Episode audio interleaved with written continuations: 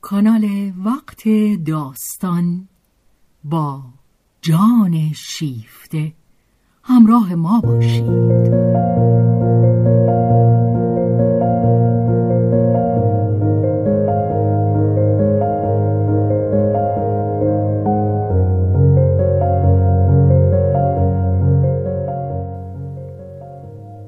اثری از رومن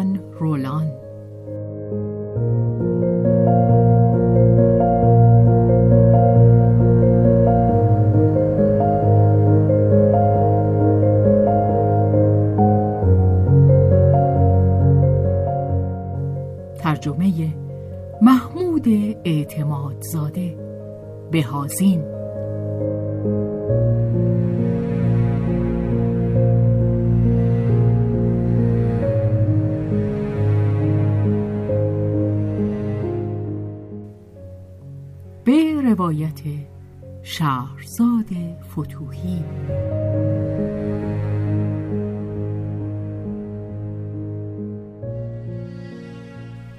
کارگردانی و تنظیم حسین آشتیانی.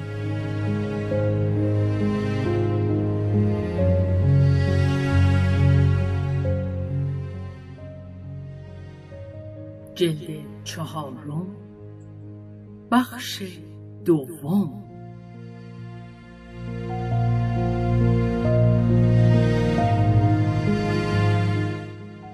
ماه مه در فلورانس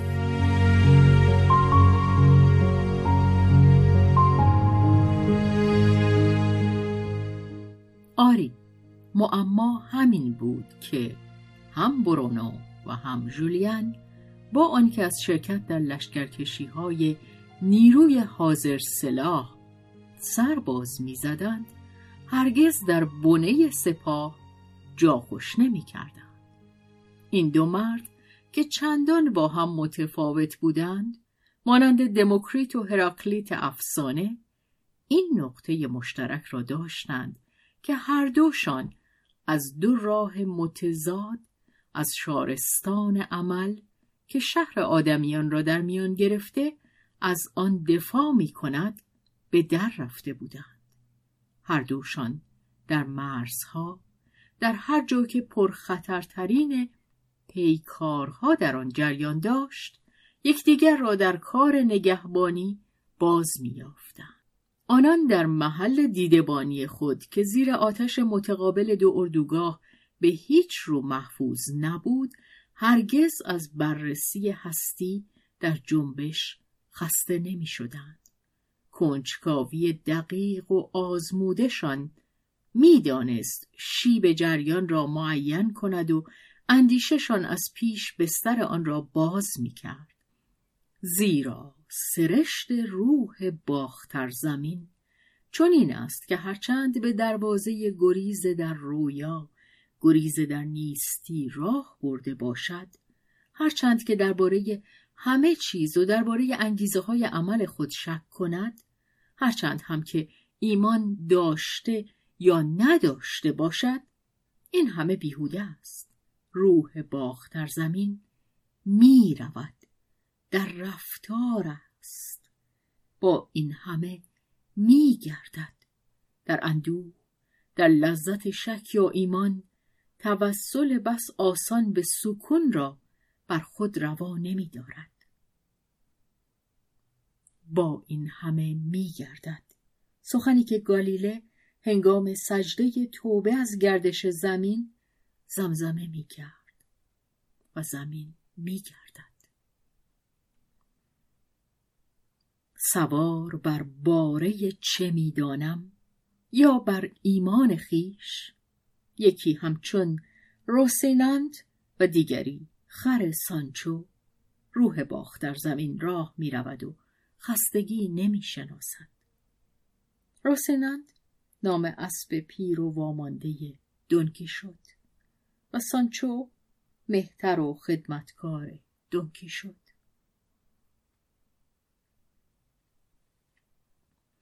و این راه پیمایی خستگی ناپذیر بخشی از رفتار افلاک است در دستگاه زمانسنجی جاوید. راه رفتن چه بخواهیم و چه نخواهیم ایمان داشتن است.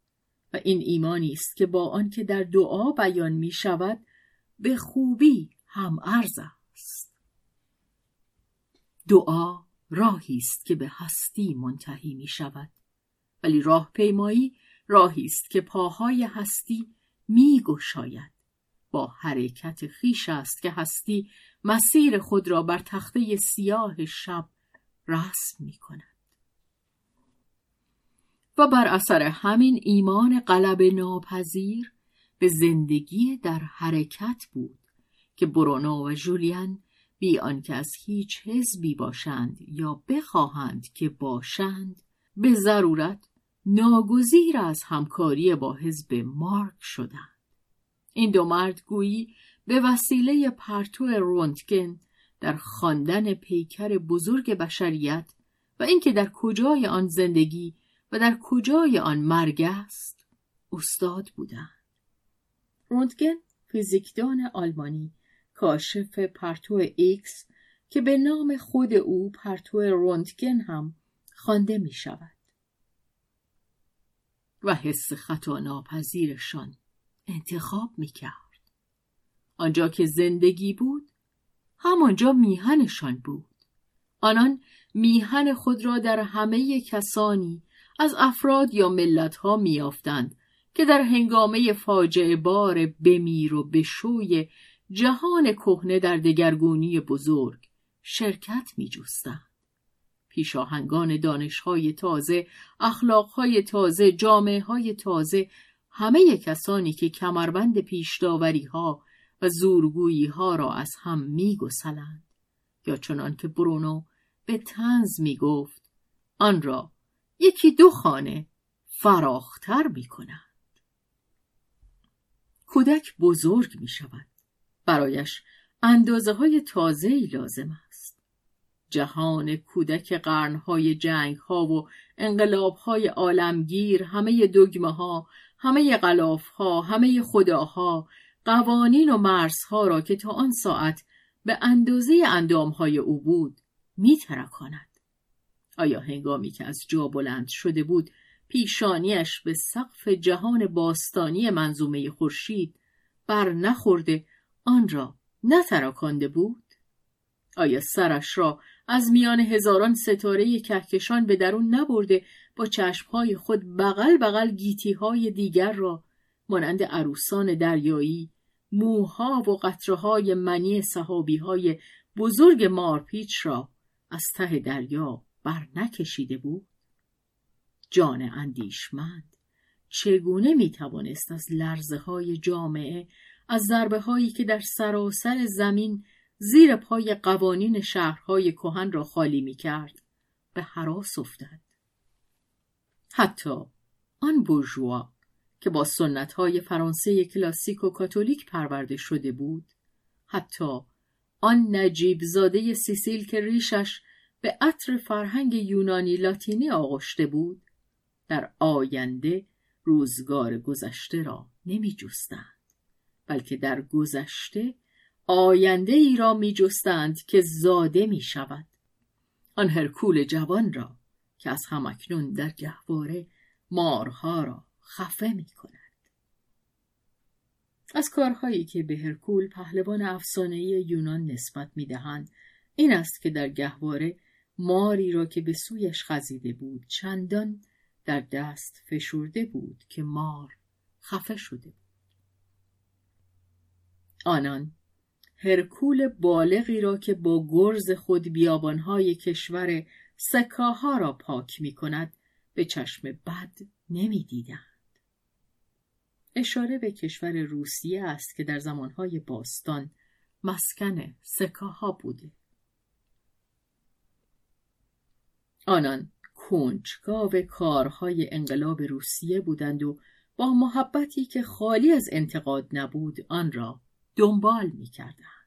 ولی این همه انتقاد دوستان پیری بود که افسوس از آن میخوردند که دیگر نمی‌توانند در این زحمتها و حتی در این خطاهای جوانی که حقیقت و زندگی تازه‌ای در وجود می آورد سهمی داشته باشند و به بوی افسوس ایشان مارک از اینکه جوان است و می‌تواند در این سرزمین موعود که آنان در آستانش میماندند قدم گذارد احساس شادمانی می‌کرد. این از برای او یک احساس تازه بود. تا آن زمان او قدر بخت خود را چندان ندانسته بود.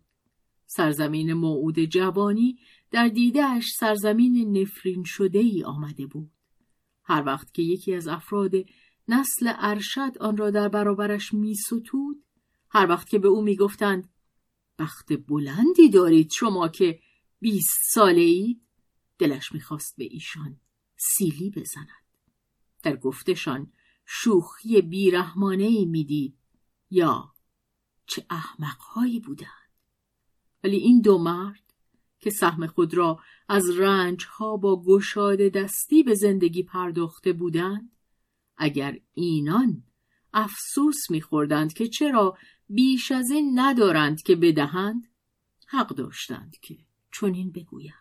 ولی او این حق را نداشت که در آغاز غذا از خورشهای میز روی بگرداند. زنش آسیا از آنها روی نمیگرداند ولی نمی‌توانست بگوید برای چه؟ دندانهای خوبش همه چیز را از خوب و بد آماده جویدن بود. گرسنگیش برای زندگی و عمل پروای دلیل و برهان نداشت. ولی مارک اگر دلیلی در اختیارش میگذاشتند بسیار خوشوقت می‌شد زیرا در او هوش محرکی به همان نیرومندی غریزه بود و این محرک را میبایست غذا داد.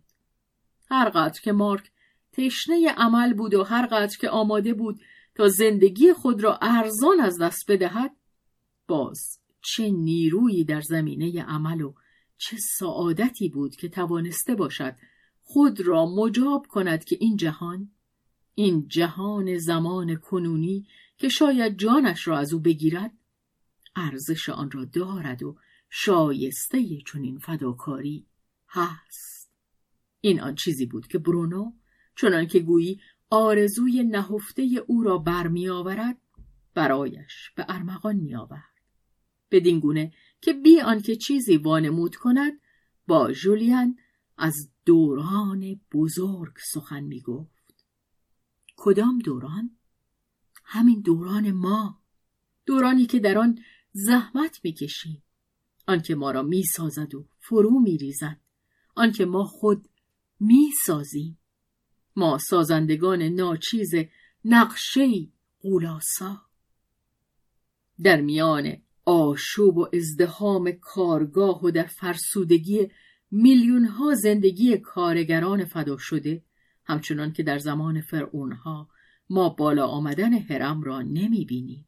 این اوجوبه های روح که ما را در میان گرفته اند این اکتشافات موجز آسا و این دستاوردهای دانش این زبانه های تازه روح مذهبی و انقلابی این رستاخیز نژادهای کهن به گور سپرده هندوستان و چین و آن رهبران بزرگ که ملتهای قهرمان را در وجدان خیش مجسم می‌دارند.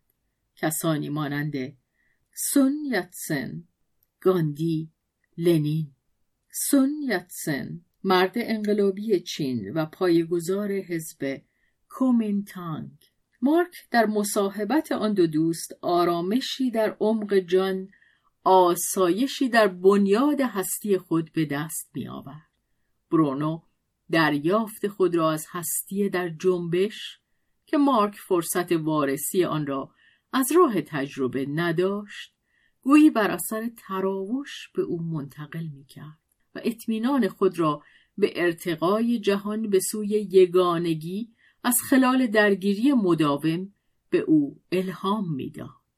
مارک احساس آن داشت که در پس پرده آشوب و هرج و مرج یک هماهنگی جاودانه یک موسیقی دور افلاک وجود دارد که تضادها در آن حل می شود. و این را مارک گاه گاه همچون درخشش برق درک می کرد و همین کافی بود که دیگر به رغم هرچه پیش آید در تاریکی شب غرق نشود. لشکر می توانست رو به جنگ آرد. پشت جبهش ایمن بود. ولی پیش روی آن خود جبهه جنگ روشن بود که مارک وقت آن نداشت که درون معرکه همه تضادهای اندیشه خود را حل کند. عمل مجال آن نداشت که در انتظار بماند. عمل تو را در چنگ می‌گیرد همین که گرفتت دیگر رها شدنت ممکن نیست. دیگر چیزی از خیشتن نمی‌توان ذخیره کرد. هر حرکتی جان را موظف می‌دارد. عمل وقتی که در برابر دشمنیم همه نیروهای اندیشه را طلب می کند. کسی که پاره ای از آن را دریغ بدارد در خطر مرگ است. در خطر چیزی بیش از آن است. خطر نابودی اردوگاه خود و امر خود. پس شتاب کن و پیش از آن که بانگ شیپور حمله برخیزد بیاندیش. همین باید باشد. آنچه شدنی است باید بشود. به جز به یاری بازوان ما نمی‌تواند بشود. باید چنین باشد؟ به معنای من باید چنین باشم است. سرنوشت خود مایی. اما امروز سرنوشت به انجام نمی‌تواند رسید مگر با از بند رها شدن نیروهای عنصری موجی از اعماق مدی که همه چیز را میروبد و می‌برد. و این را بی آنکه مجال گریز از آن باشد هر آن کس که میاندیشد می‌داند. مارک مجاز به ندانستن آن نیست. او بیرحمی پیکارهای اجتماعی را که در کار تدارک است و یا از همکنون در بخشی از اروپا درگیر است پیش بینی می کند می بیند چنان که گویی خود اینک با آن دست به گریبان است و نیز آن تهدید هولناک ناسیونالیسم های آسیا را سرکش و مست انتقام جویی که مشت آن بر فراز اروپا معلق است مارک از همکنون آن مشت آن چنگال آن عصر وحشتناک را که جهان هنگامی که صد انقلاب شکسته می شود در آن پا می نهد با دست سوزان خود لمس می کند. چگونه می توان بی استراب به آن مصمم شد برونو این گردبادها را با خاطری آرام می نگرد. چه در آن یک مرحله از ضرورتی می بیند که جهانها را راه می برد و جانش به همان نگریستن اکتفا می کند. ولی مارک مسئولیت سراسر این سرنوشت را از آن دم که اراده ورود بدان کرده است به تمامی بر عهده گرفته است و هرچه پیش آید به خود حق نمی دهد که از آن شانه خالی کند خلوت نشینی در بیابان تبایده از بزدلی است بیابان تبایده بیابانی در مصر اولیا که راهبان مسیحی قرنهای اول میلادی در آن به خلوت می نشستند. مارک اکنون مصمم بود که در هر جا که دستور نبرد برایش مقرر دارد به ارتش ستمدیدگان که میباید نظم کهن ستمگری اجتماعی را در هم بشکند خدمت کند ستمگری های تازه و دردهایی که ناگزیر پیکار موجب خواهد شد مارک آن همه را پرهیز ناپذیر و از این روز ضروری می شمارد. پس ضروری هم بود که خود در آنها شرکت کند. حق نداشت که دست از آن بشوید و به دیگران بگوید شما دستهاتان را آلوده کنید. من کنار میمانم. مارک ترجیح می‌داد که جنایت های ایشان را به گردن بگیرد تا آنکه رفتار پیلاتس را تجدید کند. پیلاتس فرمانروای یهودیه از جانب روم او مسیح را به یهودیان تسلیم کرد و خود را از مرگ او بری شمرد. او میبایست سهم خود را نه فقط از رنجهای دیده بلکه موجب شده بپذیرد. و این برایش تحمل ناپذیر بود. در این باره مارک با هیچ کس حتی با آنان که در دیدهش گرامی تر از همه بودند سخن نمی گفت بیهوده بود. هیچ کس نمی توانست به جای او داوری کند یا بار سرنوشت او را از دوش او برگیرد. مارک میپذیرفت. در پی آن بر نمی آمد که درباره دستور نبرد بحث کند با قلبی فشرده ولی از سر تصمیم می‌دید که ساعت عمل با همه ضرورتهای خورد کنندهش فرا می رسد. ولی در دل پیش این سرنوشت پیش این نیروی تیره که آدمی را با خود چنان می‌برد که چرخش جهان در دل شب با احساسی سودایی تذرع می کرد. خدا کند که در خدمت این سرنوشت در جایی که در نبرد برایم مقرر شده است ناگزیر نشوم که خون کسی جز خودم را بریزم خدا کند که بر بار رنجی که زمان تا زمان بالا می‌گیرد چیزی نیفزایم و رنج خود من خونبهایی باشد که پیشکش می شود. مارک بس نیک می‌دانست و ترس پنهانی خود را بر خود نهفته می داشت که همین که در چنگ خشونت بیفتد مانند مکبسی وهم زده در آن فرو خواهد قلتید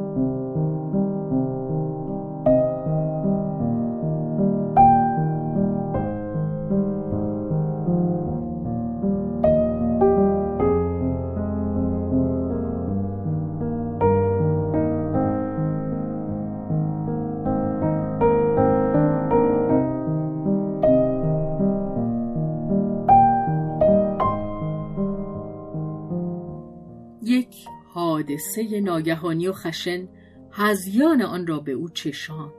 مارک به طور قطع از گمنامی به در آمده بود. دیگر نمی توانستند نادیدهش بگیرند. روی خوشی که جولیان داوی با نفوذ و اعتبار منوی و از آن بیشتر فرهنگی که در محیط دانش داشت به او نشان می‌داد پشتیبانی انجمنها و اتحادیه هایی که جولیان و برونو به آن وابسته بودند مردم را ناگزیر می کرد که به او گوش فرادهند و تجربه این مبارز جوان که از تجربه ای که بزرگان نسل ارشد به او منتقل کرده بودند پیش از وقت پخته شده بود ضربات مستقیم خود را متوجه جاهایی می کرد که قول سرمایهداری به راستی در آنجا آسیب پذیر بود. راست بر پیکر بیمسئولیت سرمایه صنعتی که دولتها را به پیروی از خود مجبور می کند و اهرمهای فرماندهی را در دست دارد. صاحبان کارخانه های فولاد و توپ، گردانندگان تراست ها که مطبوعات را میقاپند و افکار عمومی را به بندگی خود در میآورند.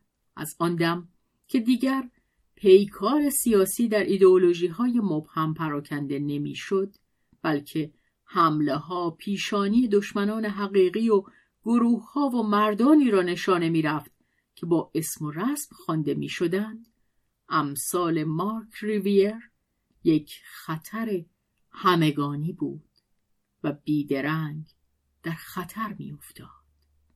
بیرحمی حمله هاشان متحدان خطرناکی را از همان صفوف کسانی که روی کشتی صاحبان کوره های فولاد پارو می‌زدند به سویشان میکشاند مردمی ناراضی سرکش کارگران مهندسان که می آمدند و راز معاملات شرماور و تحویل جنایتبار افزارهای کشتار را به دولتهای بیگانه افشا می کردند.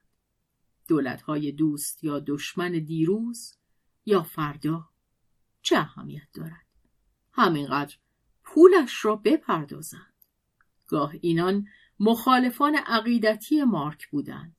ناسیونالیست میهن پرست که از انترناسیونالیزم خیانت پیشه کوست ماهیان کمیته های صنعتی در خشم بودند. اینان اسناد خیانت را به مارک تسلیم می کردند. ولی امکان داشت که در میان این افراد سرکش عوامل فتن انگیزی برخورده باشند که از دو سو دست به خیانت می زدن. زمین زیر پاها می سوخت و همه خطرها مرگبار بود صاحبان کوره های فولاد که مورد حمله بودند و زمین را زیر پای خود خالی می‌دیدند پیش دسته می کردند. آنان دیگر درباره بستن دهان حریف از راه های معمولی هیلگری و پول و چاپلوسی و سودبخشی نمی توانستند پندار خامی به خود راه دهند. امروز یا یک روز دیگر می بایست او را از سر راه برداشت و برای این کار وسیله کم نبود و هرچه بی صداتر بهتر ولی آنان هیچ یک را نفی نمی کردن. از آن جمله زندان که مدت آن را پیوسته می توانند تجدید کنند. همچنان که امثال مارتی را به کیفر یک بی احتیاطی در گفتار که آن را تا حد خیانت به میهن بزرگ کرده اند در آن مدفون ساخته. مارتی از ناویانی که در پایان جنگ جهانی اول در ناوهای جنگی فرانسه برای سرکوب انقلاب شوروی به دریای سیاه فرستاده شده بودند و کارشان به شورش و همدردی با انقلاب کشید. همچنین توته های شورش برانگیخته به دست خود پلیس که در آن چنان ترتیب می دهند که آشوبگران خامدست از پا درآیند. در صورت لزوم هم یک دست برد یک گلوله تصادفی یک اسای سرسربی در فلان میتینگ یا دم در خانه شخص یا حتی پناه بر خدا مصیبت ناگهان سر می‌رسد در یک گردشگاه خلبت در محل دور افتاده هیچ لازم نبود که حادثه در شکارگاه اختصاصی در خاک فرانسه روی دهد. تصادف انگیز می توانست اینجا یا آنجا در هر کشوری صورت بگیرد. تقدیر مرز نمی شناسد به ویژه اگر زرنگی آن را داشته باشند که راهنماییش کنند. حال که رسم کنونی بر انواع بین الملل هاست تنها بین الملل شورشگران نباید باشد. هواداران نظم خفه کنندگان هم بین الملل خود را خواهند داشت. اینان اگر هم میان خود سازش نداشته باشند در برابر دشمن مشترک سازش خواهند داشت. مردم آبرومند که این گونه خدمتهای کوچک را از یکدیگر دریغ نمیدارند. از این دست وام می‌دهند و از آن دست پس می‌گیرند. در چنین شرایطی شکار لذتی است که کمتر خستگی در بردارد کافیست به کمین بنشینی و منتظر باشی که شکار را به سوی تو برانند باری از این لحظه مارک ریویر نشانه گرفته شد. آنان هیچ شتاب نمی کردن. او را زیر نظر داشتند. از کمی منتظر ماندن چیزی از دست نمی‌داد. نه او نه کسانی که در پیرامونش بودند به اندازه کافی از خطر آگاهی نداشتند. البته می‌دانستند که خطر هست اما نزدیک و مشخصش نمی‌دیدند. برایشان ابر سیاه مبهمی در حاشیه افق بود وقت آن خواهد بود که سرپناهی بجویند نجابت اخلاقی جولیان داوی یا کانت کیارنتزا دیدشان را با همه آزمودگی مزاحم می‌شد. و اما آسیا شور بازی جنب و جوش عمل اندکی بیش از آنچه شایسته بود خطرهای همسرش را از یادش می برد. آنه که وسواس پایان کار تیمان در خاطرش خلجان داشت. یگانه کسی بود که دچار نگرانی شده بود. ولی نگرانه های او گاهگیر و مبهم بود برای سخن گفتن از آن هم دل به دریا نمی‌زد چه می‌دانست که هیچ به حسابش نخواهند آورد و ترسویش را به باد ریشخند خواهند گرفت. از آن گذشته مارک و آسیا جز به صورتی بسیار ناقص او را در جریان کارهای مخاطر آمیزی که مبارزاتشان بدان سوقشان می‌داد نمیگذاشتند.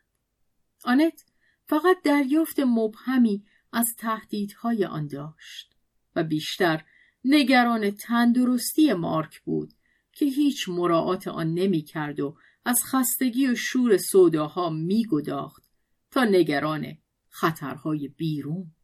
دلش می‌خواست که پسر را از فعالیت تبالود خود برکند و به چند ماه استراحت وادار کند ولی نه مارکو نه آسیا هیچ یک نمی‌خواستند چیزی از این مقوله بشنوند.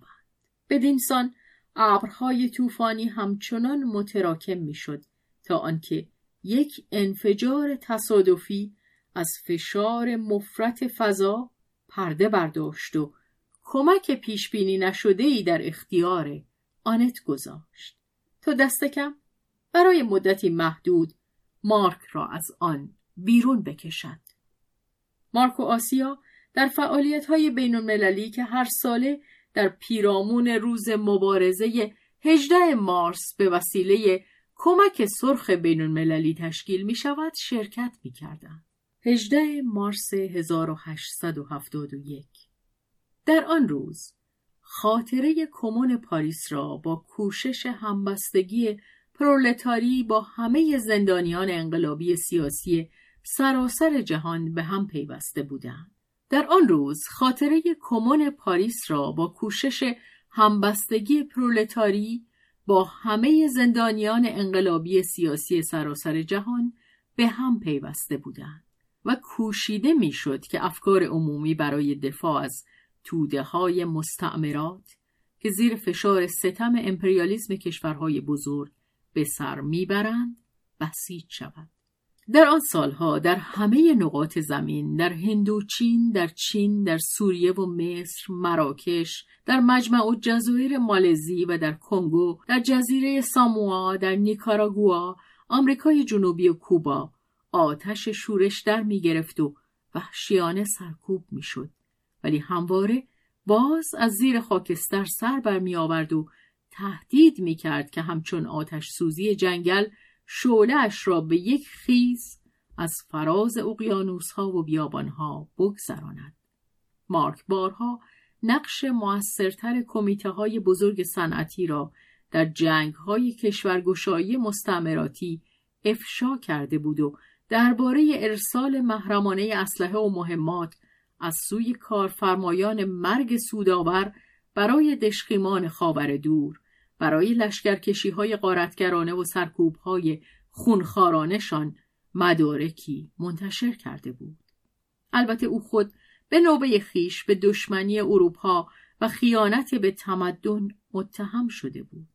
چه بسا مردم صمیمی و آتش مزاج هم که بر اثر تحریکات صاحبان کارخانه های فولاد که با گشاده دستی باران پول بر روزنامه ها میباریدند خواستار بازداشت او می شدند. آنان اعلام می کردند که با سهلنگاری دولت که بدان به سبب ناتوانیش ناسزا می گفتند خود دهان این خائن را با مشت خواهند بست. ولی از مدتها پیش لحن مبارزه زبانی چنان تند بود که دیگر کسی به این تهدیدهای اوباش پشتیبان شاه یا جمهوری وقعی نمی نهاد. باری در این هفته های آخر که فصل تازه آغاز می شد هواسنج تغییراتی را در هوا نشان داد. عصر روز 18 مارس به محض ورود به میتینگی که در آن مارک می باید سخنرانی کند دوستانش بو کشیدند که طوفانی در پیش است. جولیان داوی و آسیا با مارک بر سکوی سخنرانی بودند. آنتو برونو در خانه مانده بودند.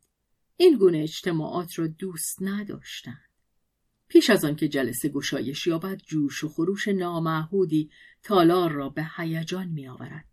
بحث های تندی در می گرفت. در صفهای نخستین و در حاشیه های تالار چهره های برافروخته و برخی دیگر هم مشکوک راه یافته بودند که به نظر می رسید از دستورهایی برای گرد آمدن و حمله بردن پیروی می کنند. مارکو جولیان به هنگام ورود با فریادهای خسمانه ای روبرو شدند که باقی تالار در برابر آن واکنش نشان داد. هوادارانشان به شماره بیشتر بودند اما سازمان یافته نبودند. با این همه ناگهان چنان که گویی به دستور یک رهبر ارکستر هیاهو و آشوب آرام گرفت. آسیا با چشمان تیزبین خود دید و فهمید که خود را جمع می کنند تا به حرکت ترکه رهبر ارکستر بهتر حمله ور شوند. او خود نیز شناخته شده و انگشت نما بود. اینجا و آنجا نگاه های کین آلودی را می‌دید که وراندازش می‌کرد. او نیز بیباکانه چشم در چشمشان میدوخت و به مبارزشان میطلبید. سخنرانی جولیان با دشنامهایی چند پذیرایی شد که زود سرکوب شد. همان خونسردی او در گفتار سلاح از کف مخالفان می‌گرفت و جنبه رسمی او به عنوان یک دانشگاهی بزرگ و دانشمند نامبردار وادار به احترامشان می‌کرد. فقط بوش در او هدف قرار می‌گرفت. کسی که در زمان جنگ هواخواهی از صلح می‌کرد و این اکنون داستان دیگری بود. خورشی بود که سرد شده بود. بوش نام تحقیرآمیزی که فرانسویان به آلمانی ها می‌دهند. اما همین که مارک از جا برخاست طوفانی در گرفت. سود کشیدند و هو کردند زوزه های طرفداران خود او هم که در پی مقابله برآمده بودند بر هیاهو می افزود. مارک منتظر ماند که یک دم خاموشی فرا رسد ولی تا دهانش را باز کرد هیاهو با شدتی بیشتر برخاست. قصدشان به منع او از سخن گفتن آشکار بود. مارک فریاد زد و نواهای زیر صدایش از خلال هیاهو راهی باز کرد. به خشم می آمد و او که بر خود کمتر تسلط داشت و ناشکیبا بود به نوبه خود دشنام دادن گرفت. برخی از سخنانش سخت و شلاقکش همچون سیلی بر رخساره هایی که اینجا و آنجا نشانه می‌رفت جاگیر می‌شد. چهره های شلاق خورده دیوانوار از خود به در می‌شد. مردم از جا بر می‌خواستند و مشت تکان می‌دادند و ناگهان فشاری از پشت سر. همچون موج دریا در حالی که انبوه مردم را از جا میکندند و هر گونه فشار متقابل را در هم میشکستند.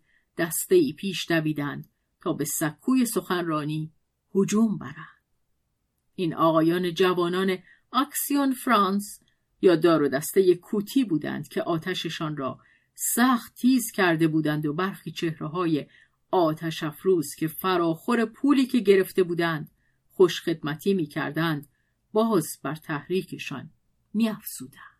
اکسیون فرانس سازمان دست راستی افراطی فرانسه هواخواه بازگشت رژیم پادشاهی. آسیا از بالای سکوی سخنرانی میدیدشان که میآیند و او خود پیشاپیش مارک که گروه کوچکی از دوستان می‌خواست از او دفاع کند ایستاده بود و نمی‌توانست خود را از مبادله های برخورنده با کسانی که آن زیر بودند باز دارد و این ها با شکلکی بس مفرت تأکید می‌شد. آسیا به شیوه روزها لبها را پیش می آورد و وانمود می کرد که می‌خواهد روی آنان توف کند. موج انسانی جستن گرفت. پنج یا شش تن از کسانی که برافروخته تر بودند و صفهای متراکم پشت سر ایشان را به جلو میراند خیز برداشتند و بالای سکو آمدند.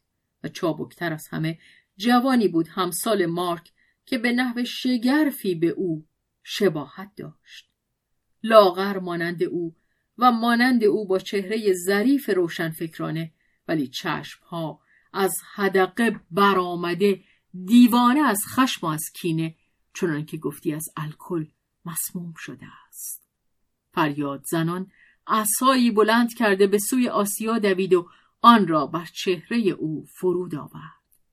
اگر نه آن بود که مارک مانند گربه وحشی از فراز میز جست و به گلوی مرد مهاجم حمله آورد آسیا از پای در آمده بود. ضربه منحرف شد و فقط نوک عصا به گونه آسیا رسید و خراش داد.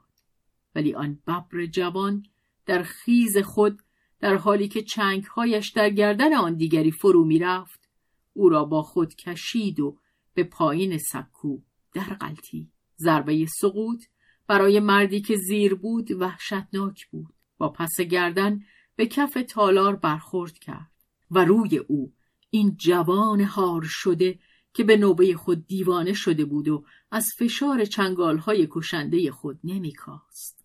چشمانش را مهی از خون فرا گرفته بود. مغزش و اندیشش در خون قوطه می‌زد.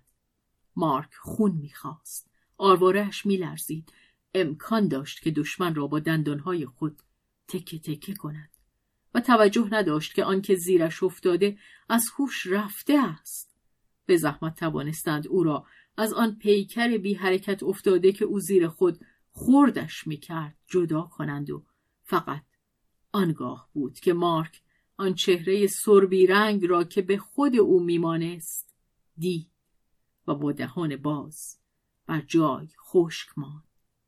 ولی این فقط یک دم بود. دیوانگی نبرد هنوز در او نره بر می داشت و گرداگرد او زد و خوردی وحشیانه درگیر بود پیشانی فرود آمده چنان که گویی بار دیگر می‌خواهد هجوم آرد با نگاهی بیرحم مرد در هم شکسته را که از آنجا می بردند دنبال می کرد و می اندیشید. یک بار دیگه سک کشش کنم. جولیان به زیر آمده در کنار او بود و می کوشید که آرامش کند. همچنین آسیا با گونه خونین و باد کرده. مارک نمیشنید که آنها چه می‌گویند و ناگهان شب فرود آمد. برق خاموش شد تالار پوزه از سایه بود که او او می کرد.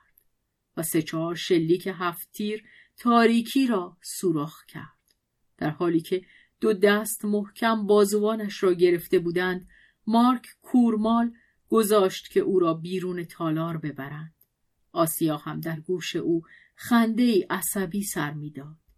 پیش از آن که فرصت سامانگیری بیابد مارک بیرون تالار بود و گروهی از هوادارانش او را در میان گرفته بودند و همراه جولیان و آسیا او را در یک تاکسی چپاندند. آن وقت نوبت سستی اعصاب شد. لرزشی تشنجگونه تکانش داد. جولیان دستهای او را گرفته با او سخن می گفت از آن دیوانگی آدمکشی که بر دوست جوانش چیره شده بود دلتنگ و متعجب بود.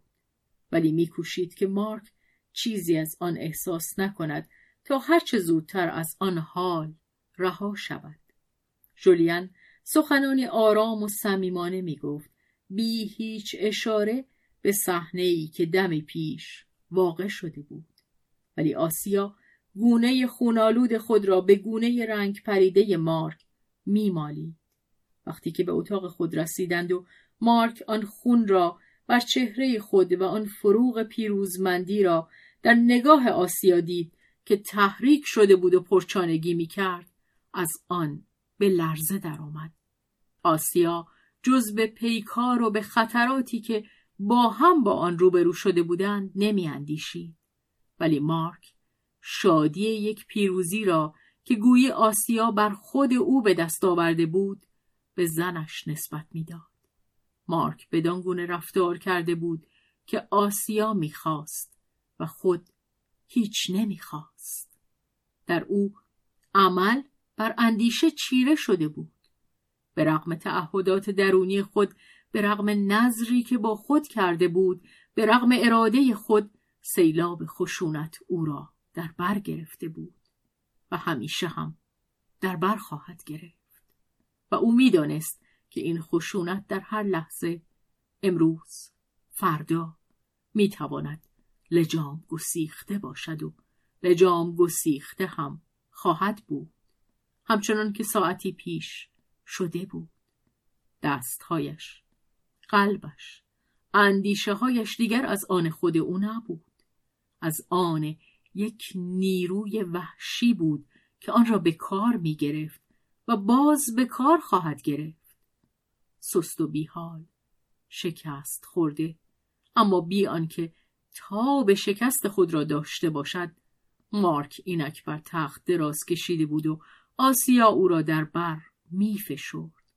ولی در آن حال که بی هیچ حرکتی به آغوش او رها شده بود گویی خودش آن پیکر از پای افتاده دشمن جوانی بود که مارک در همش شکسته بود و مارک او را با چهره سربی رنگ و آن شباهت شگرفش با خود میدی در دل می‌گفت خودم را من کشتم.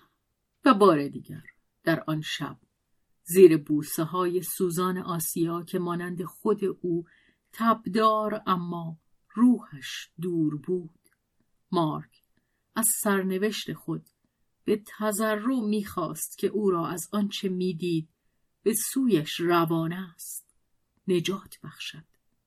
در اسنایی که آسیا این تن را که گویی جان از آن به در رفته بود رها کرده سرانجام در خوابی سنگین فرو می‌رفت. مارک که پیوسته یکه می‌خورد و با خود تنها مانده بود. در آن بستر تنگ که از پاهای یخ کرده تا پهلوهای سوزانشان به هم چسبیده بود دعا کرد. نومیدانه دعا کرد که بخت با او یاری کند تا در پیکارهایی که میبایست فرا رسد خود فدا شود. بی آنکه زندگی دیگران را فدا کند. فدا شود تا از رنج آدمیان بکاهد تا از ستم دیدگان دفاع کند آنگاه ضربه وهمالودی احساس کرد که گویی این دعا این دعای هیجان آور که هیچ گوشی نشنید کارگر افتاده است. پیمان بسته شده بود. قلبش فشرده شد ولی دلیرانه پذیرفت. اگر او به رسوم تقدس عادت می داشت می گفت آمین. مارک بیش از آن آزاد از خرافات و بیش از آن سرسخت در انتقاد از خیشتن بود که بتواند به چیزی به نام سرنوشت به یک قدرت ناشناختنی که با آن گفتگو توان داشت باور کند. هوشش با بیاعتنایی این پندار خام را کنار می‌زد. ولی ماشین آدمی فقط از اهرم عقل فرمان نمی‌برد. مارک از مدتها پیش به این قوت زدنهای درونی که در آن آدمی خود را با نیروهای نادیدنی که بر زندگی فرمان میرانند تنها و همنشین مییابد خو گرفته بود. و در این سالهای اخیر این عادت در طی آزمونها گسترش یافته بود. اما زندگی هم به نوبه خود بر آن نیروها فرمان میراند و پاسخی را که از ایشان انتظار دارد به آنها تلقین می کند و به راهیشان می کشاند که سپس می باید او را در آن به دنبال بکشند. یک موجود است که پرسش می کند و پاسخ می دهد. او خود سرنوشت خود را می سازد.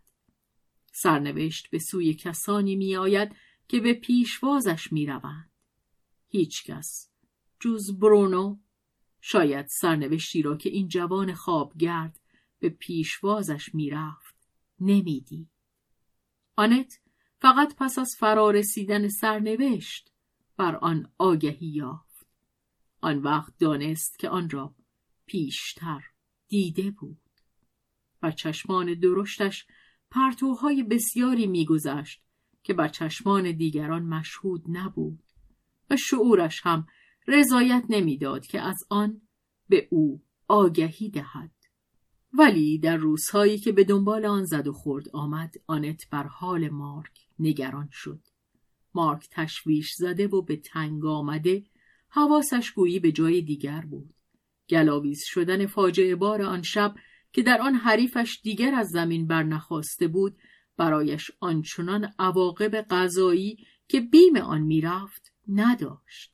زیرا از گواهی هایی که داده شد به اثبات رسید که قربانی ماجرا خود مهاجم بوده است و فقط تصادف مصیبتبار سقوط مرگ را در پی داشته است. چهره زخمی آسیا که نشانه خشونت حمله را حفظ کرده بود خشونت دفاع را معذور می داشت. از این رو پیگرد غذایی متوقف شد ولی مارک شکایت خود را که در دل بر ضد خودش اقامه می کرد از دادگستری پس نگرفت. زیرا او یگانه کسی بود که از اراده آدمکشی که دلش را انباشته بود به خوبی خبر داشت. گرچه او در این باره با هیچ کس سخن نمی گفت. اما در درون خود حکم را صادر کرده بود.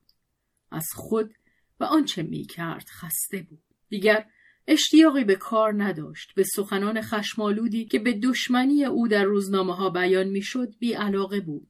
تا به جایی که آسیا ناچار شد مانند آنت آن کند که پسرکشان نیاز بدان دارد که چند هفته ای از محیط پاریسی خود دور شود و مسافرت برای دلواپسی هایی که او را در میان گرفته اند بهترین درمان خواهد بود. شرایط احوال هم به اجرای این نقشه یاری کرد.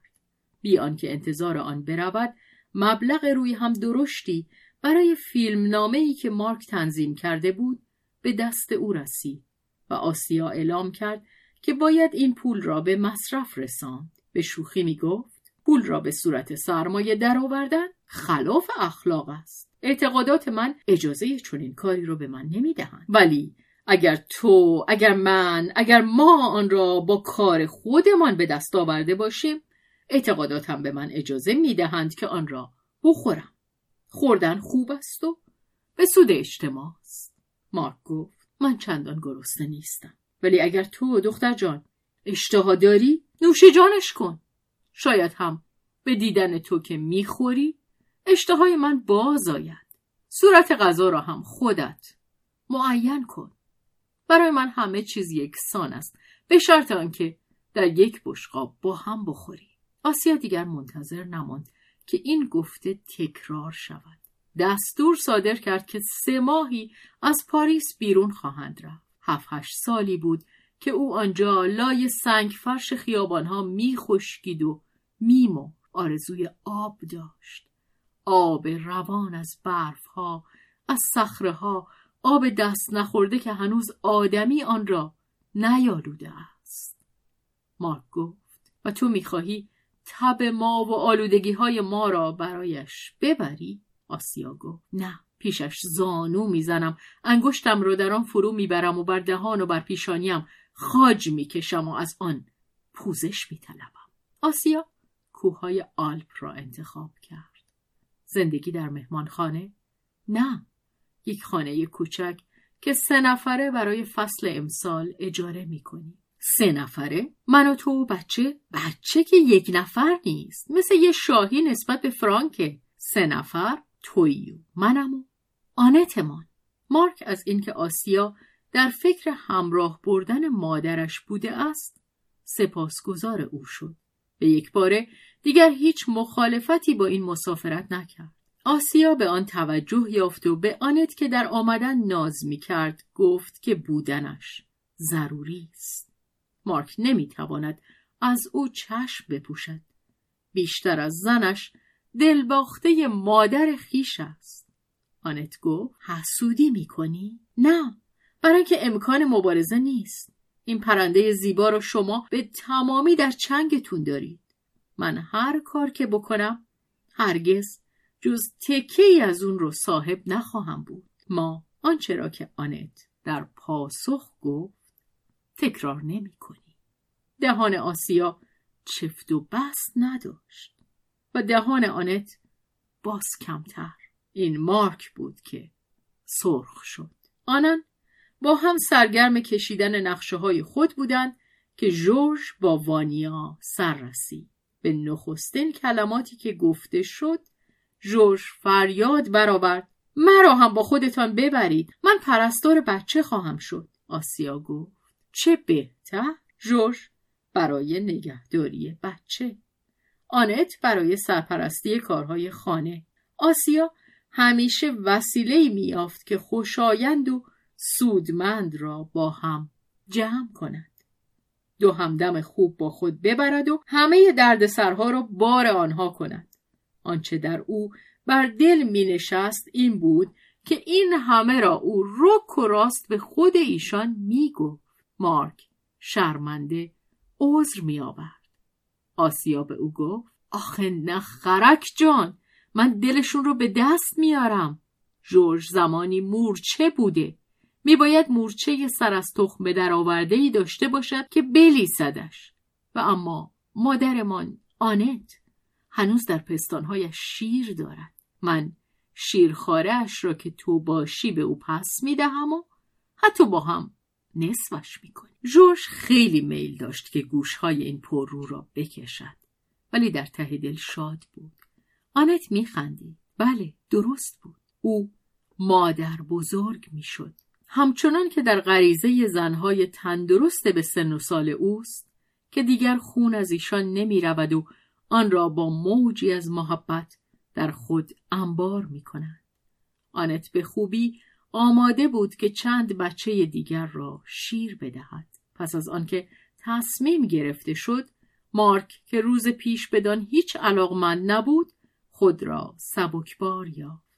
شادی همگانی او را نیز فرا می گرفت و همان گونه که زنهایش به خوبی دیده بودند مارک از آنکه خواهد توانست یک چند از فضای پاریس که از تشویش و نگرانی برایش اشباه شده بود بگریزد احساس گشایشی می‌کرد گریز از خیشتن او پس از آن همه زحمت حق داشت که مانند شاگرد مدرسه ای باشد که به تعطیلات می رود. سه چهار ماهی همه چیز را از یاد بردن. جای نگرانی نیست که در بازگشت همه دلواپسی های بجامانده را بیان که حتی یکی از آنها کم بیاید باز خواهد یافت.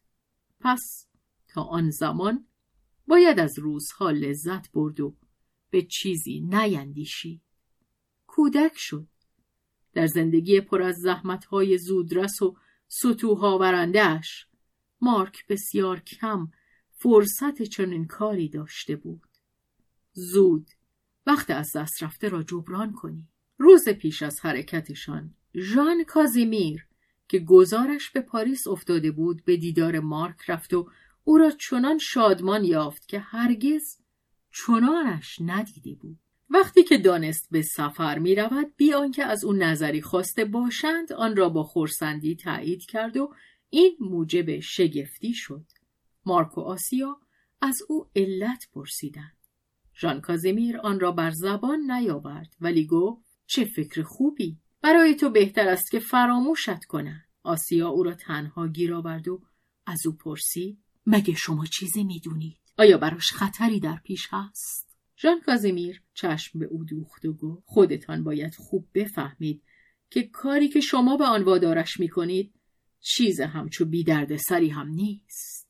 آسیا به اعتراض برخاست. کاری که من به اون وادارش می‌کنم اون هرچی خودش می‌خواد می‌کنه. هرچی باید بکنه می‌کنه. من هم هرچی باید بکنم می‌کنم. هر جور دلتون بخواد. من درباره پس و پیش بودن عوامل بحث نمی‌کنم. تغییری در نتیجه داده نمیشه. آسیا با آنکه آماده مشاجره بود خدایا چقدر این کازیمیر عصبیش می‌کرد. برای پی بردن به آنچه او می‌دانست خود را مجبور کرد که این بحث را واگذارد و با لبخندی هرچه دل باتر پرسید پس به عقیده شما پاریس اکنون برای مارک جای خیلی مطمئنی نیست. نه فقط پاریس. به تنهایی. در نظر داشته باشی. ژان کازیمیر تنز خود را به یک سو گذاشته بود. آسیا در واکنش او به تنز گفت اونا بی تر از این هستند پونزده روز غیبت کافیه. در پاریس زود فراموش می‌کنن. دفترهای حساب فراموش نمی‌کنن. بدهکار و بستانکار. همه اونجا نوشته آسیا گفت حسابمون رو در بازگشت تصویه می‌کنیم. خود من هم. بستانکارم. و جای زخم خود را نشان داد. ژان کازیمیر گفت اون هم تصویه شده. از اون گذشته بستانکاریتون فقط در پاریس معتبر بود. ولی بدهکاری هاتون هر جا که برید به دنبالتون میاد. شما کنسرسیوم بین المللی بستانکارانتون رو خوب نمی‌شناسی آسیا شانه ها را بالا انداخت. این یارو به خیال خودش می‌خواست اون رو بترسونه. ژان کازیمیر اصرار نورزی. بگذار گلیمشون رو خودشون از آب بکشن. هر کسی کار خودش بار خودش. چقدر؟ هر چهارشان.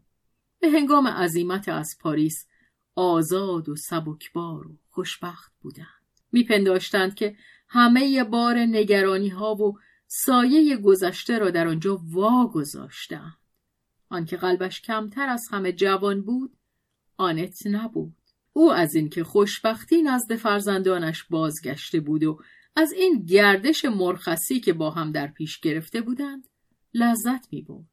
درست است که آنت از رفتن به همراه ایشان استنکاف کرده بود اما نتوانسته بود شادی خود را از اصرار آسیا برای آنکه به آمدن تن دهد پنهان کند و این را آنت رک و راست اقرار می کرد و چهره رخشانش مایه تفریح آسیا می‌شد. آنت نگاه ریشخندآمیز او را دریا به من میخندی؟ تحسینتون می‌کنم. هر دو یکیه. روتون طوریه که انگار زندگی رو از سر می‌گیری. زندگی رو من هر روز صبح با شما تازه به راه افتاده ها از سر می‌گیرم. نه با ما تنها. چی؟ نه با شما تنها؟ شما اون رو به حساب شخص خودتون از سر می‌گیری راستش میترسم که راست گفته باشی شرماوره ها؟ به سن و سال من؟ آه نه وقتی خودم به این سن و سال برسم دلم می‌خواد مطمئن باشم که از دست منم بر میاد ولی نمی‌دونم آیا خواهم تونست؟ به چشماتون حسودیم میشه چشمای یک تازه عروس رو دارید آنت شرمنده و خورسند گفت مگه دیوونه ای؟ نه شما هستی مارک گفت هر دوتون هستی جورج اعتراض کرد من هم. هر چهارشان دیوانه بودن خوشا دیوانگی. آن چهار موجود بیگناه میخندیدن نزدیک صبح فقط آنت که در یک گوشه کوپه نشسته بود بیدار بود. آن دیگران در خواب بودند. آنت آنان را در پناه خود داشت. نزدیک سحر که آسمان در حاشیه کوههای بلند رنگ باخت آنت اندیشید به این زودی دلش می‌خواست که شب هرگز پایان نیابد. او همه کسانی را که دوست می داشت زیر بال خود گرفته بود. در کنار او پسرش با چشمان بسته سرش را به سوی شانه مادر خم کرده بود. بر پیشانی جوانش که ناخن نگرانی ها بر آن خط انداخته بود آنت خم شد و کتاب روزهای پژمرده را خواندن گرفت. ای بسا رازها که در آن نوشته بود. آه کاش آنت توانسته بود زخمهای او را خود به جان بگیرد. آنت شانه خود را زیر سر خفته پیش برد و سر بر آن تکیه یا مارک به دهان مادر که بر پلکهایش ساییده می‌شد لبخند زد. بیان که از تکیگاه شانه مادر بجنبد آهسته گفت اولین شب مسافرتمان با هم است. آنت زمزمه کرد. شبهای دیگری هم بود که هنوز به دنیا نیومده بودی. کجا می‌رفتی؟ من می‌رفتم که گوسالم رو تو کشزارها بزایم. میگریختم. مثل یو؟ اون مادگاف یو؟ دختری که زئوس خدای خدایان یونانی با او هم خوابه شد و سپس او را به صورت مادگاوی درآورد. نه هیچ خرمگسی منو نمیگزید. خوشبختی رو من در شکم داشتم. مارک با تنظیم مهربان گفت روزگار خوشمان بود. برای تو بد نبود. تو میرخصیدی بسیار خوشوقتم خب خودت چه می‌کردی؟ آواز میخوندی. خوب گفتی. سرود ژان دالبره رو میخوندم. شهبانوی ناوار. و مادر هانری چهارم پادشاه فرانسه. از سر شروعش می‌کنیم؟ چی رو؟ انجیل مرقس را یکی از انجیل های چهارگانه منصوب به مرقس یا مارک و در اینجا ایهامی است. یک سطرش رو هم جا نمیندازیم. همه فصلاش خواندنی نبود. بارها چنگت گرفتم و خون آوردم. خود من هم بودم که چنگ هات رو تیز کردم. چه بخت بلندی داشتیم که در زندگی سختمون به هم برخوردیم این رو تو یه برخورد نام میدی؟ تو بذر کشتزار منی. بذر از کجا آمده هیچ نمی‌دونم. تو رو من از خودم کردم. ولی اگه باد من رو به کشزار دیگری برده بود از دست من نمی‌تونستی بگریزی. با هر بذری که بود من تو رو درست می‌کردم. کمی گندم و بیشتر تلخه و همچنین. شقایق و گلهای آبی همش به کار خوردن نمیاد ولی همش با هم دست گل منه. تو برام چیزی بیشتر از مادری دوست منی. عقل و دیوانگی در هر دومون به هم آمیخته است و من این رو از تو دارم. همین بهتر از همه چی. اگر این نبود آیا می‌تونستیم زنده بمونیم؟ در سالهایی که خورشید نبود شقایق و گل آبی به ما روشنایی می‌دادند. راست میگی. بارها وقتی که نومیدی و شرمساری پاهام رو می‌کشید اگه غرق نشدم برای این بود که در شکم تو من رقصیدم. حالا هم به آهنگ حرکت واگن میرقصی پسر عزیزم. مثل پشه خاکی در آفتاب به آهنگ رنج هامون برقصی نخستین پرتو خورشید به یخچه های شیشه پنجره ساییده شد. مارک راست نشست و با چشمان روشن خود پرتو خورشید را بر گونه مادر و همچنین روز نو را در دشت نگریست. گفت باز یک روز زندگی. برای پشه های خاکی برقصید